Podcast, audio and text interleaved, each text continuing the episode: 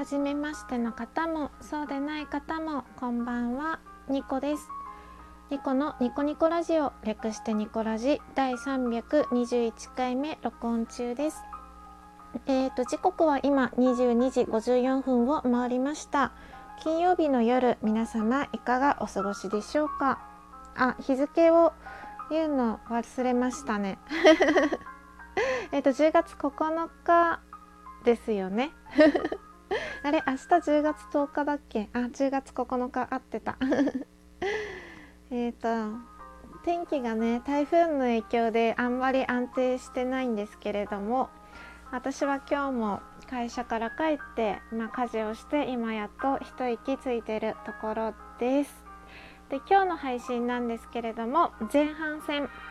は、えーと、ライブの占いが中途半端になったトゥンさんへの占い結果のお話。そして後半戦はまあ占いについて自分が思うところっていう感じでお話ししていこうと思います。前半戦はトゥーンさんに向けての個人配信となっておりますので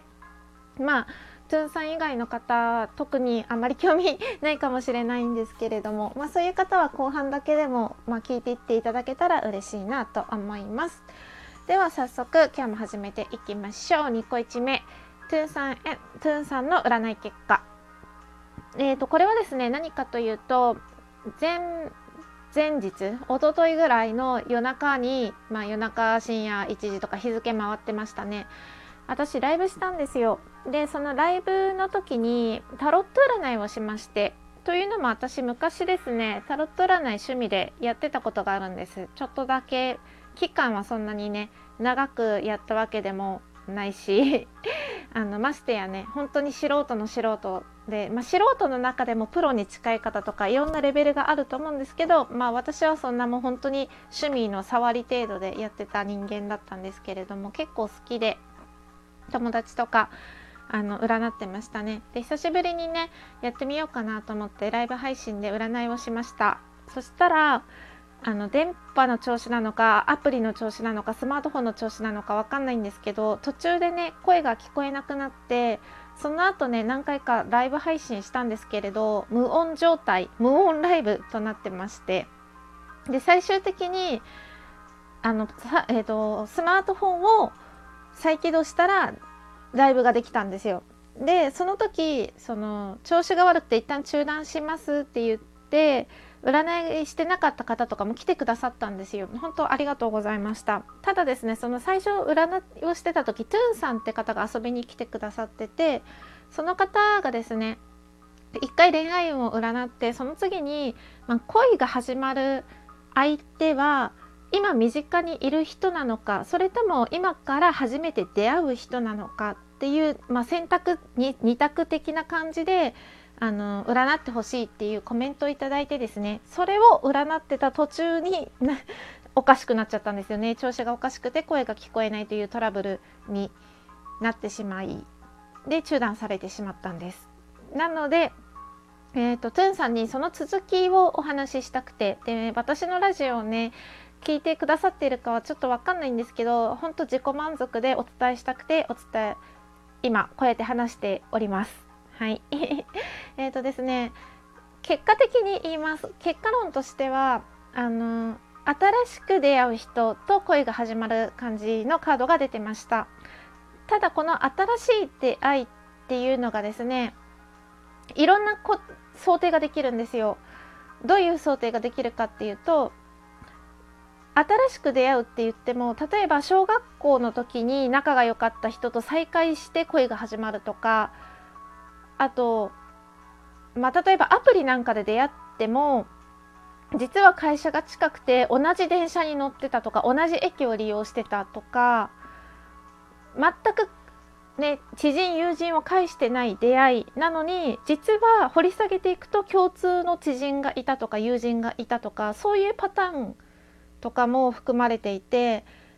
で友人とかの紹介っていうのも含まれてますねだからまあ合コン的なこととかまあたまたま友達と飲んでたらあの友達の彼氏の友達とかが連れがいて、まあ、そこから知り合ってみたいなそういうのもあると思います。トゥンさんが女性っていう感じで今ちょっと話してしまったんですけどまあそんな感じですね友達を介して新しく出会う人とか全くもって誰も知人とか友人を介さない出会いでも実はなんか共通点があったりとかするような感じです。それこそ同窓会とかねプチ同窓会とかそういうのも可能性としてはあって新しい出会いなんですよ新しい出会いなんですけどキーワードは再会とか懐かしさとか共通点っていうのがキーワードかなって私は思っててなのでそういう出会いがあったらちょっとアンテナ張ってた方がいいのかなって思います。で身近な人じゃないって言ったんですけど例えばすごい大きな会社の方だったら全然気にも留めてなかった別視点の同じ会社の人間とかそういうのもなんか含まれますねだからすごく範囲が 広くなっちゃって申し訳ないんですけどうん、だから毎日顔を合わせてるとか自分が意識してる自分が認識している人間ではなく自分が認識していない人間かつ共通点とかがある人懐かしさがある人っていう感じじゃないかなと思います。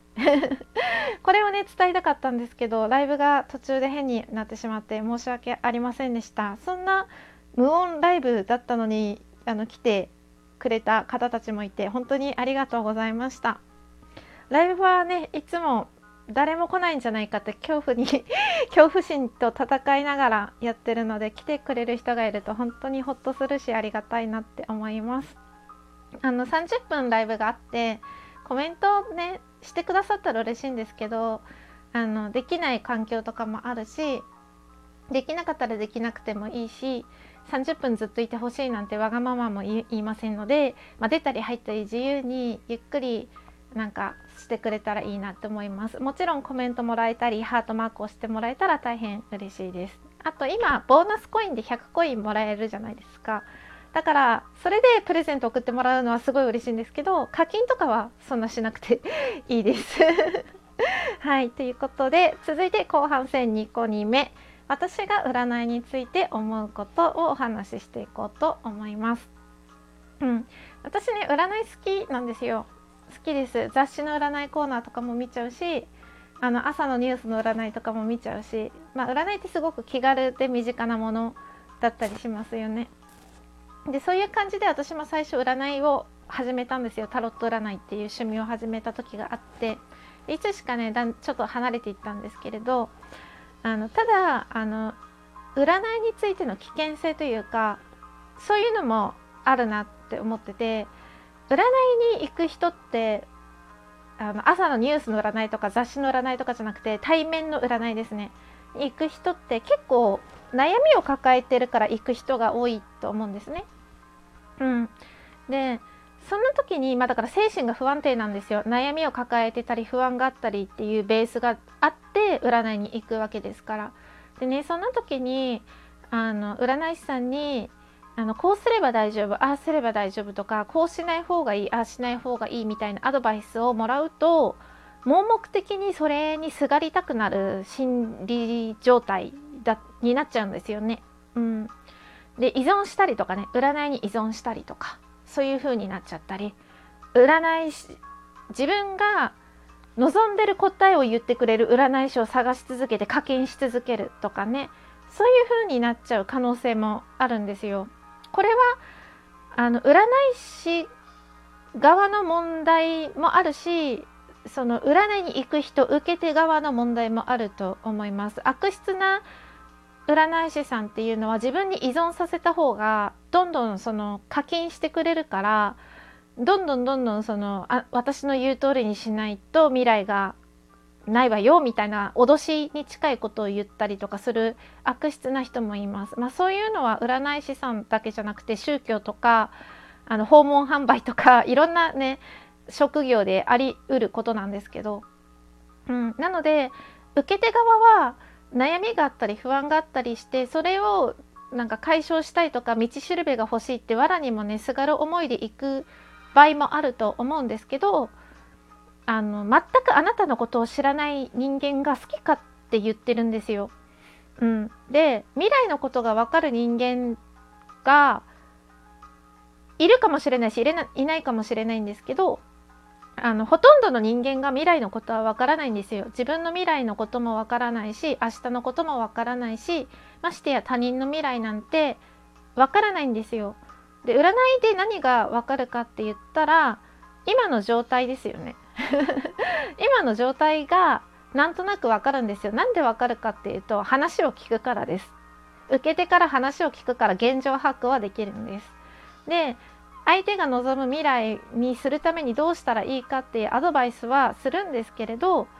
それはあくまで占いの結果であって当たるも発見当たらぬも発見って言うじゃないですか。だからあの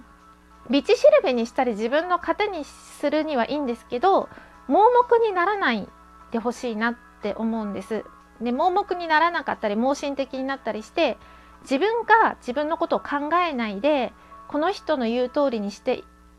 れば大丈夫みたいな依存状態に陥ってしまうと占いの意味がないというか危険だなって思います。あの占いって未来を良くするために利用すべきであって自分が利用されるべきではないんですよ占いに。そこを注意してほしいなってすごく思いますね。はいということでまあ私が占いについて思うことをお話しさせていただきました。最後までお付き合いいただいてありがとうございました。あとお便りいただいております。かなっぺさんありがとうございます。今日もいい日だのかなっぺさんのお便りは次回、えーと、読ませていただこうと思います。よろしくお願いします。というわけで今日はこの辺で終わりにしようと思います。明日も皆様にとって良い一日でありますように。おやすみなさい。ニコでした。